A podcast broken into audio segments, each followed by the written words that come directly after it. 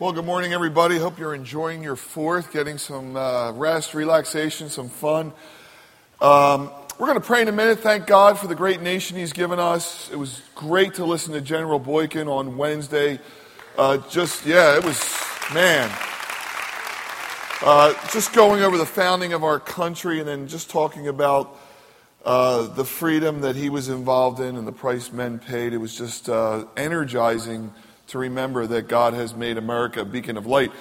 We've got some books out in the atrium for you. Uh, one written by an Australian and then another by an Indian American about America. So uh, you should always be reading about God's hand through the nation. Those are great books that I highly recommend. I want to switch gears for a minute. Uh, a couple years ago, our advisory board approved uh, for me to go on a one month sabbatical, and that starts Wednesday. So I will be gone for a month. Thank you.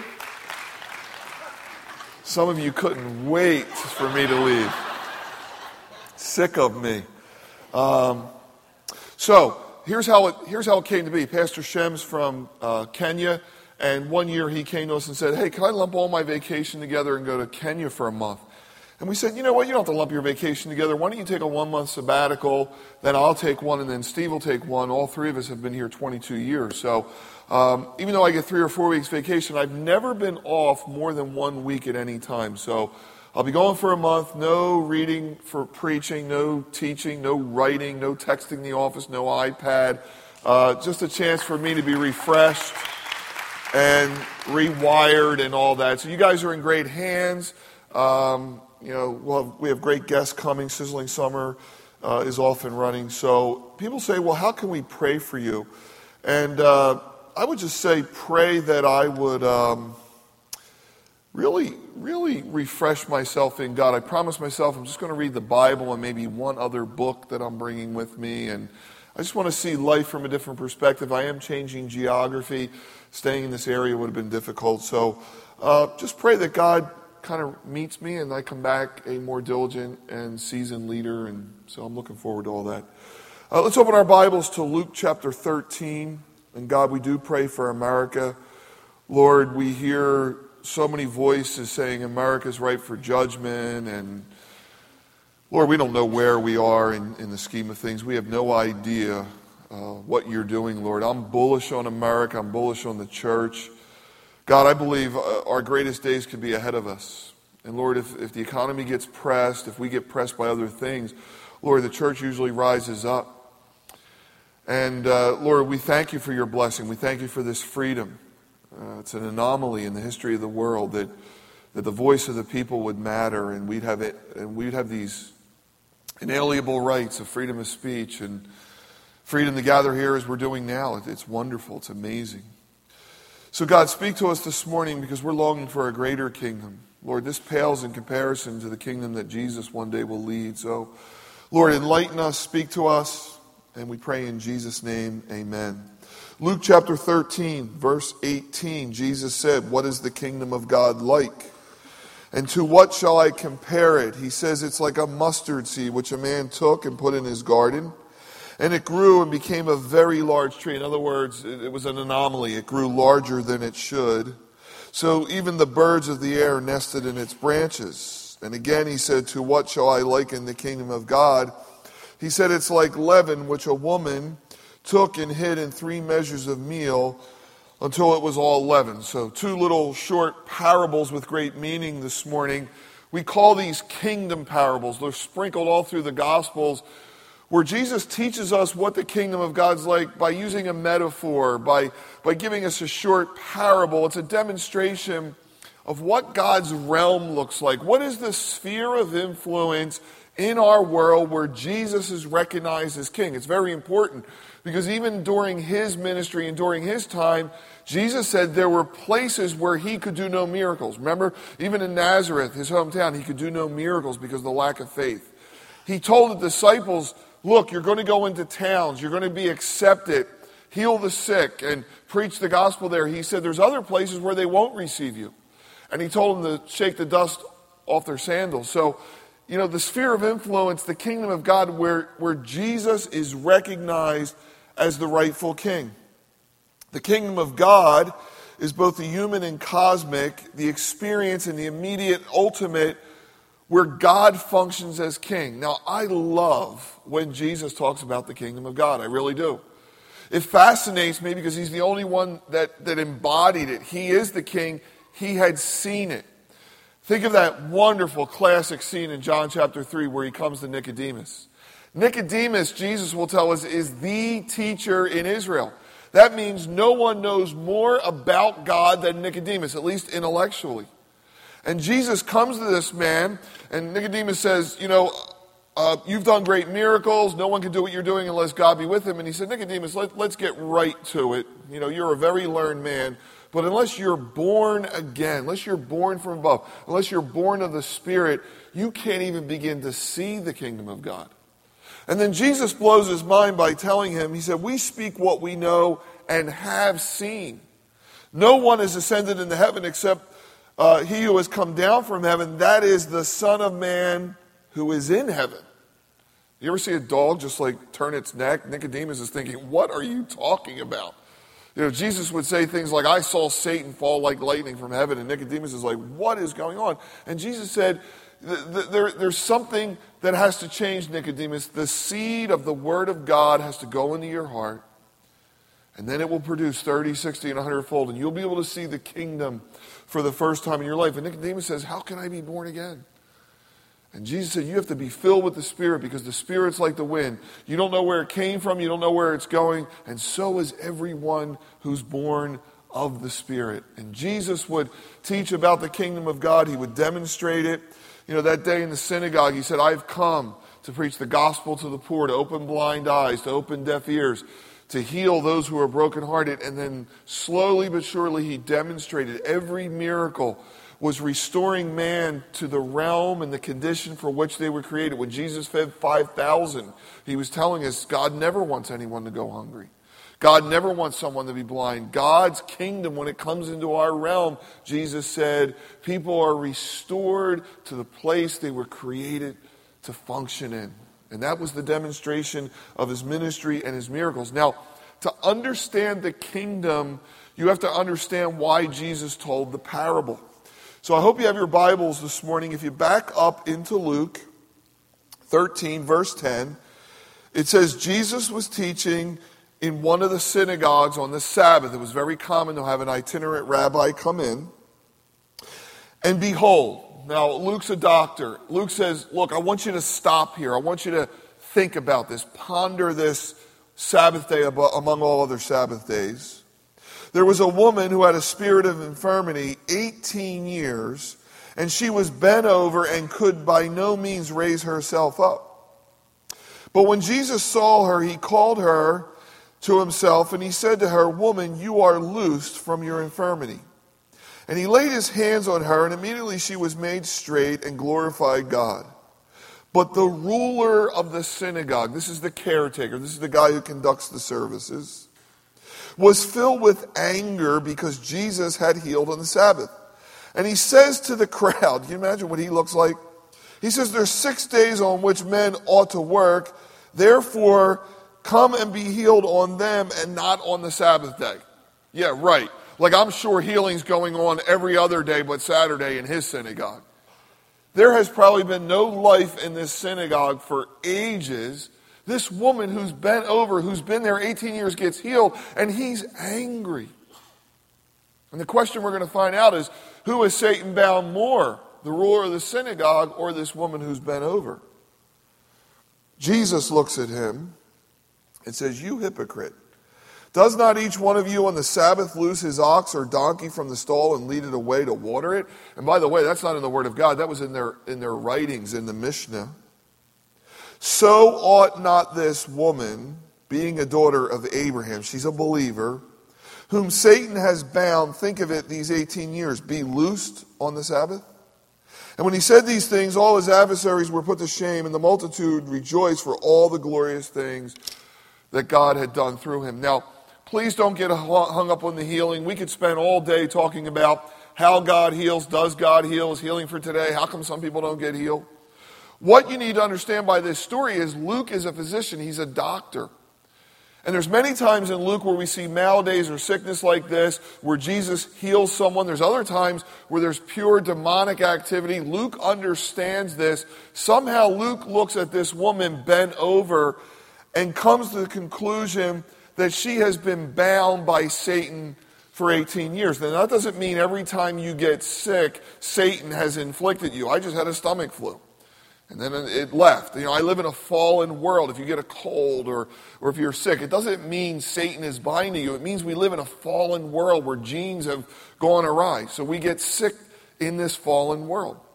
But in this particular case, this woman who was bent over for 18 years was inflicted and bound by Satan, which shows us another kingdom. See, that's the point here. There's the kingdom of God, and then there's the kingdom of Satan. There is a realm of darkness. The thief comes to steal, kill, and destroy. There is a, there is a kingdom of darkness. This is very real. And in that kingdom, people are reduced to something less than human, something less than God created them. Think about this woman. I don't know the condition. She's bent over.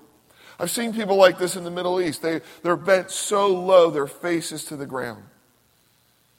She looks at the dirt every day. Can she comb her hair? Can she brush her teeth? I don't know. Can she get to the synagogue? She's there every week, but somebody carry her? She can't look someone in the eye. She can't hold a conversation. If she has children, she can't hold them in her arms. She's bent over. She can't look into the heavens. She can't look at the stars and see the glory of God. She can't do any of the things you and I take for granted every day. And she's bound in some way, not only physically, but I think spiritually. And we look at the kingdom of darkness, and the Bible says before you got saved, you were led by Satan to do his will. And I know we shrink back from that, right? Because we're, we're learned, we're intellectual. Oh, come on. You really think I was following Satan? Yeah, you were. You know, you thought you were doing your own thing, but the truth is you were doing what everybody else was doing. There's a long and a broad road that leads to destruction. And everybody on that road is doing the same thing. No, no, no one's incarnationally coming up with something new. Everybody's following the crowd. And you don't have to be this woman bent over. You can be on Wall Street and be bent over. Because we live in a world where anxiety is the order of the day, and people are they're bent over with guilt and shame and sickness and disease, and they're bent over by the cares of this world and by family and relationships. And Jesus walks in that synagogue, and the demonstration of his kingdom and his being Lord, he says, Woman, you're loosed. Because this is why I've come I've come to straighten people up, to put them back together, to put them in the place they were originally designed. This is the realm, and one day this is what the entire world will look like. This was the demonstration of his kingdom. And by the way, if you get caught up in healing, she didn't ask to be healed. For 18 years, she's come to the synagogue. She didn't come because it was a healing service. I tell people this all the time. I, I, and I'm going to say because I just heard it again where, where, where I was talking to a couple and they say, Oh, we don't go to church. We listen to this guy in Georgia on the internet. I'm like, Well, listen to this guy from Georgia on the internet, but get into a body. Because Hebrews says we don't forsake the assembling of ourselves together, but we gather more and more. There's something unique about the mystical gathering of the body of Christ. And not only does God do something spiritually, and by the way, your presence here helps somebody else out.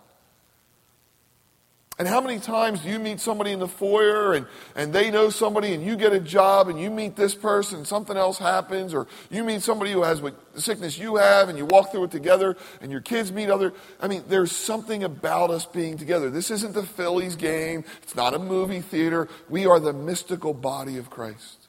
And the reason I bring that up is because for 18 years bent over she's in the synagogue and this is an imperfect place. This is a place where the ruler is indignant about healing, and she's still there. You know, I know people, if the air conditioning's not right, they don't play the right songs, they're not there. And what if she missed this day? This would have been the day.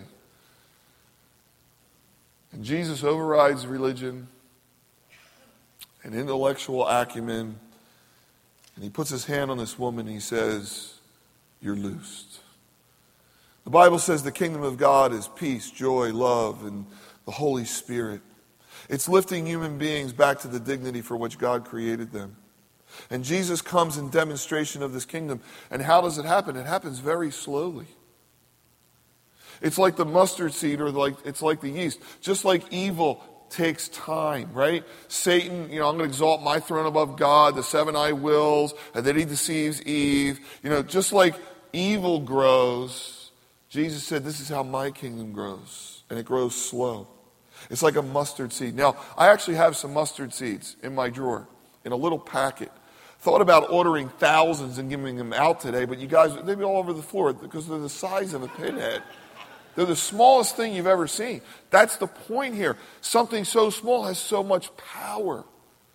1 Peter 1:23 that we've been born again not of corruptible seed but incorruptible the word of God that lives and abides forever. This little seed this small thing has so much power and what it can produce is amazing. We live in a world that bows to bigger things bows to beauty, right? We have mega malls, mega churches, mega movie theaters. And so we look at large things and we think God has to be in it. No, God sent his son to a stable to be born. Bethlehem, not Jerusalem. Jesus didn't launch out in ministry. He could have at 18, 15, 14. He waits till he's 30. He calls 12 men, all non intellectuals. He travels for three years. He dies on a cross between two thieves. That seed goes into the ground. 120 gather in the upper room. They have no resources, no political clout, no organization, and they turn the world upside down. Every once in a while, every Christian should go back at least every five years and read Mere Christianity. Mere Christianity, C.S. Lewis talks about the invasion. And he says in The Invasion, very well then, atheism is too simple. I will tell you another view that is also too simple. It's the view I call Christianity and water, the view which simply says there's a good God in heaven and everything is all right, but it leaves out all the difficult and terrible doctrines about sin and hell, the devil, and redemption. He said these are mere boys' philosophies. What is the problem? A universe that contains, contains much that is obviously bad and apparently meaningless but contains creatures like ourselves who know that it's bad and meaningless. You know what Lewis is saying? He said one of the proofs of God is we live in a world and we know it's evil. You don't have to tell people at the networks that do news and all that we live in an evil world. Read history books. Not only is there evil and purposelessness, the amazing thing is there's creatures that know it's evil and purposeless. Lewis went on to say that there is only two views that face these facts. One is the Christian view that, that in a good world something has gone wrong, but there still is the memory of what ought to have been. And the other view is called dualism. Then he spends the rest of the chapter kind of debunking that idea. He said, enemy occupied territory. That's what this world is. Satan has infiltrated with the kingdom of darkness.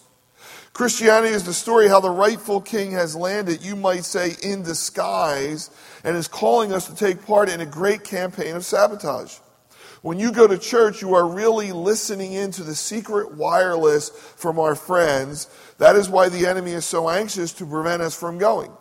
He does it by playing on our conceit or laziness or intellectual snobbery. I know someone will ask me, Do you really mean at this time of day to reintroduce our old friend the devil, hoofs and horns and all. Well, what time of day do I care what it is, Lewis said? And I'm not particular fond of hoofs and horns.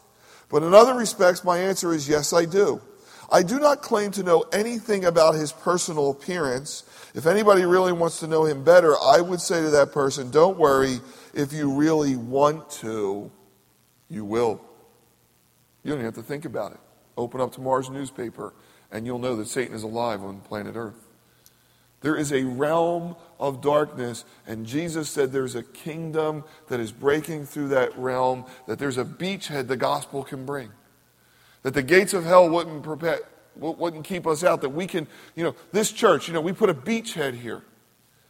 The early church had a beachhead. The gospel will go into all the world. Wherever the gospel lands, it's a beachhead.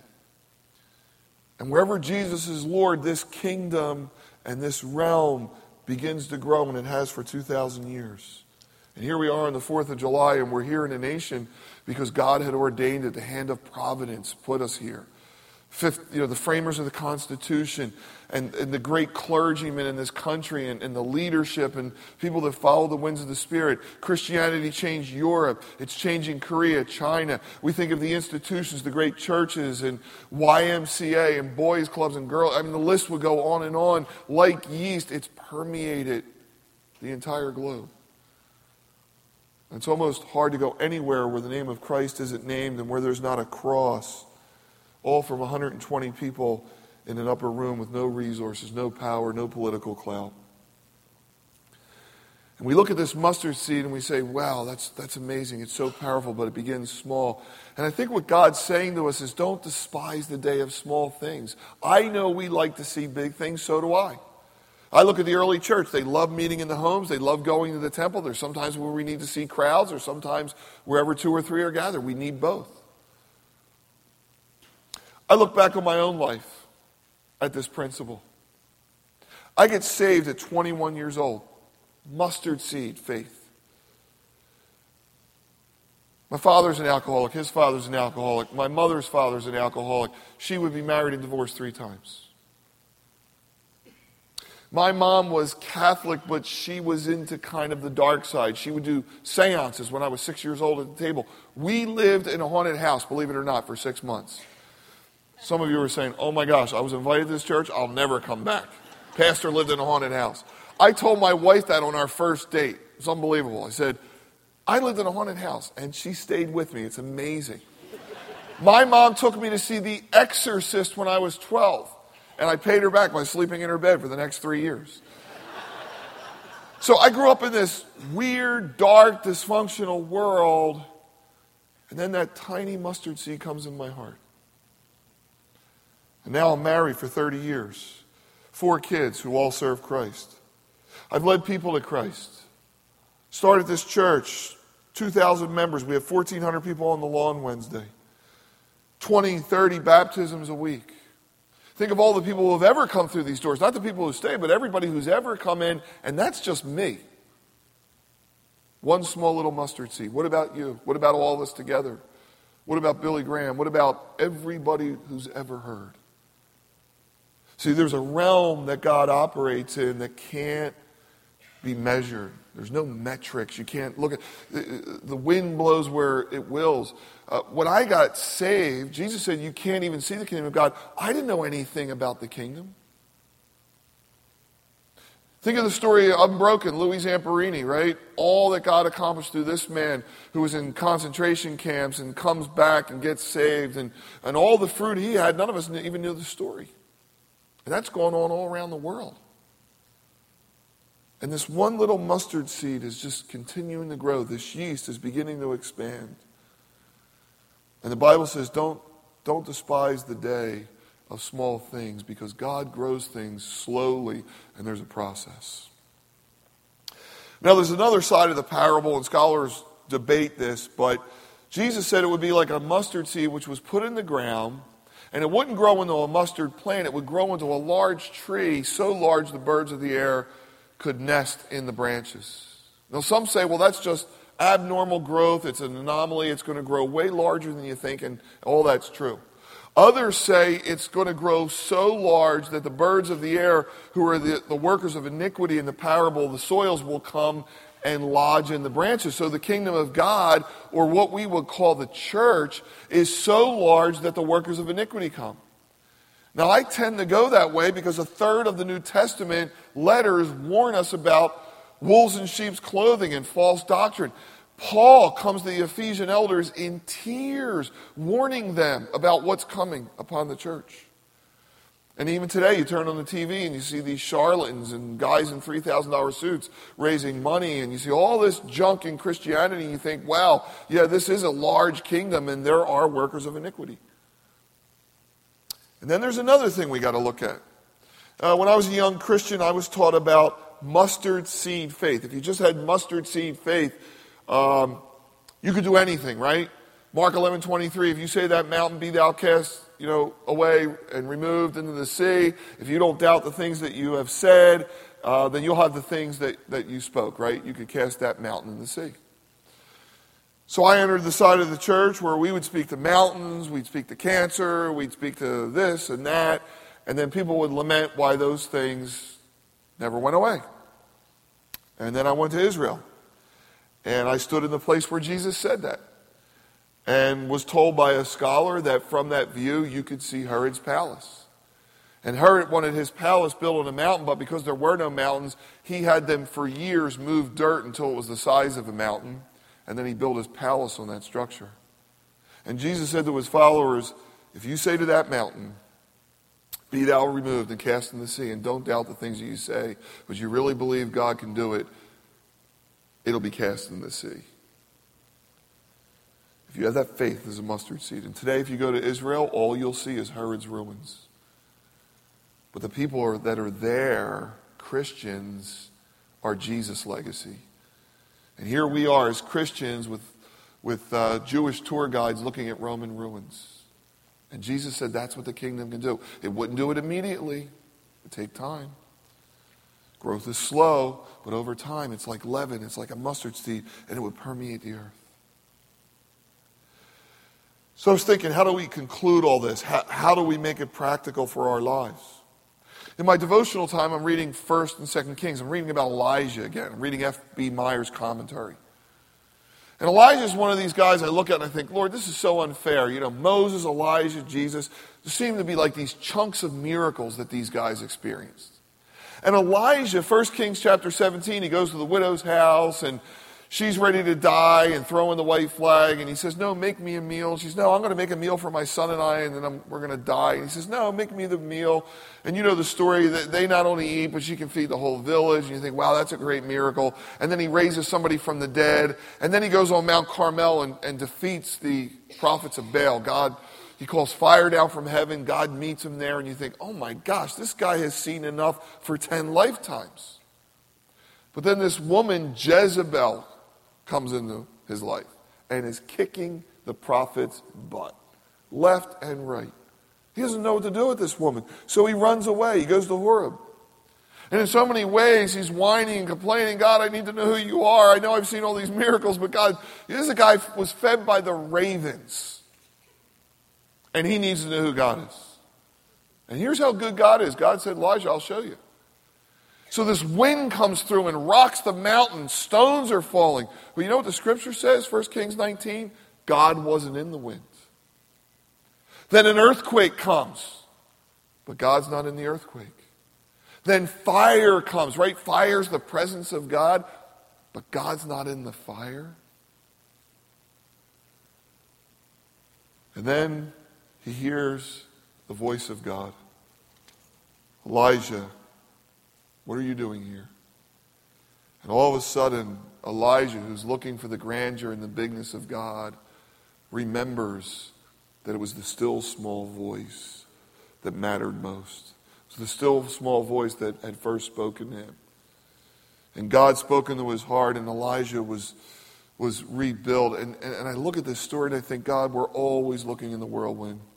We're always looking where activity's been dredged up. God's over here. Let's go over here. He's dredged up over here. And I think it's wonderful to see those things. I think revival's wonderful. I think when God blows something up, that's a great experience. And I think we should go where great things are happening. But at the end of the day, if you can't open your Bible and read it and commune with God and then go live your day looking at life through the lens of God, then you're never going to make it. Because all we're doing here, this is fast food right now. Me preaching you, I mean, yes, God has given us pastors, teachers, evangelists. That's all great, but it's just fast food. Christianity is where you forge your own relationship with God, and there's that still small voice that when you hit rough patches and dry patches and trials, you don't say, Oh, I remember that song they sang on Sunday. I remember somebody got healed. Or Pastor Bob said this. No, you forget all those things and say, There is a still small voice of my shepherd that even if I'm walking through the valley of death, that I can hear his voice. That is the realm, that is the sphere of the king. That is where we need to be. And the question I have to leave you with, and it's the question we should all ask, is who was more bound in the synagogue? A woman bent over for 18 years, or a ruler who couldn't understand why God would ever heal on the Sabbath day? Who's more bound? And obviously, it's the ruler. Everyone that goes into ministry or church work goes into it because they want to help people. How in the world could this ruler of the synagogue who wanted to help people look at a woman bent over? This is a congregation member, 18 years, and be filled with indignation. This should have been his shining day. Somebody got healed in my church. This is amazing. 18 years. Everybody knows it's true. You know, we don't have to put something in the bulletin next week. Uh, somebody got healed of thyroid, and then you find out they really didn't get healed. No, she walked in, bowed over for 18 years.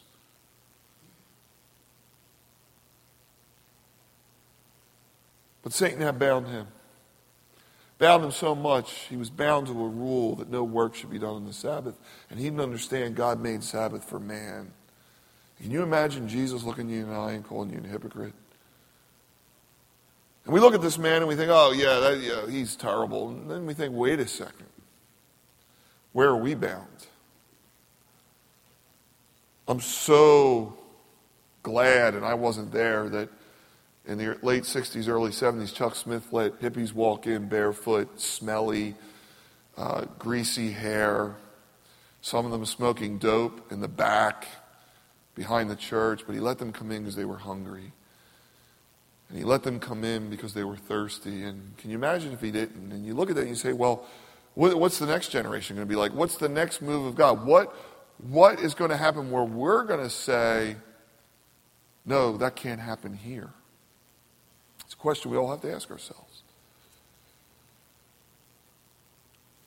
But suffice it to say this when God's realm comes, when the sphere of God's influence comes, when Jesus comes as king, people get loosed. And this woman didn't need an earthquake. She didn't need fire to come down in that synagogue. You know what she heard? Woman, you are loosed. She heard the still small voice. She didn't ask to be healed, but the, the healer came. You are loosed. If you're bent over this morning, if you're bound, I want you to hear the Savior's voice. I shared one time that we all get a backpack of problems in life. Everybody. Nobody skates through life. Every Christian has a backpack of problems at any given time. But there are those times where you get two backpacks. When you get two backpacks, you're bent over. And that's where the beauty of the body of Christ comes in because the hands and feet of Jesus come and people say, you know what, let me cook you a meal. Let me, let me lift you up. Let me. See, sometimes we're looking for instantaneously healing. But what about the fact that people pray and, and help us out and clean our houses and take us food shopping? Why can't we see God in that? Some of you are bent over with guilt and shame, things that you've done. Paul said, I forget all those things and I press on to the high mark of my calling in Jesus Christ.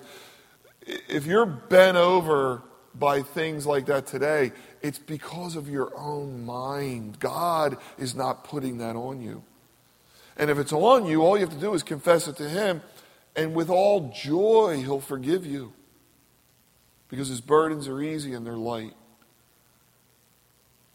Whatever you think about Jesus, remember this. He came to set people free. He walked in that synagogue and loosed this woman. And the Bible says she immediately sprang up. His was the first face she had probably seen in a long, long time. Now she could have conversation. She could look at people's eyes. She could look at the stars. She could look to heaven. She could pray. That's what God does. He takes dysfunctional people from dysfunctional past, people that were alcoholics and, and bound up and, and bowed over in all these different areas, and we can look into the heavens free and clear because of the work that the King has already done. And it all started in Jerusalem with 120, and it spread throughout the earth. We're going to sing one last song.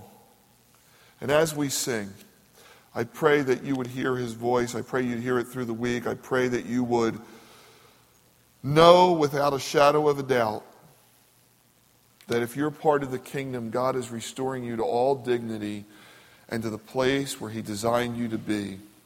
And he'll never bow you over and he'll never bend you over. He'll only ever lift you up and put your feet on solid ground. Father, we thank you for your word this morning.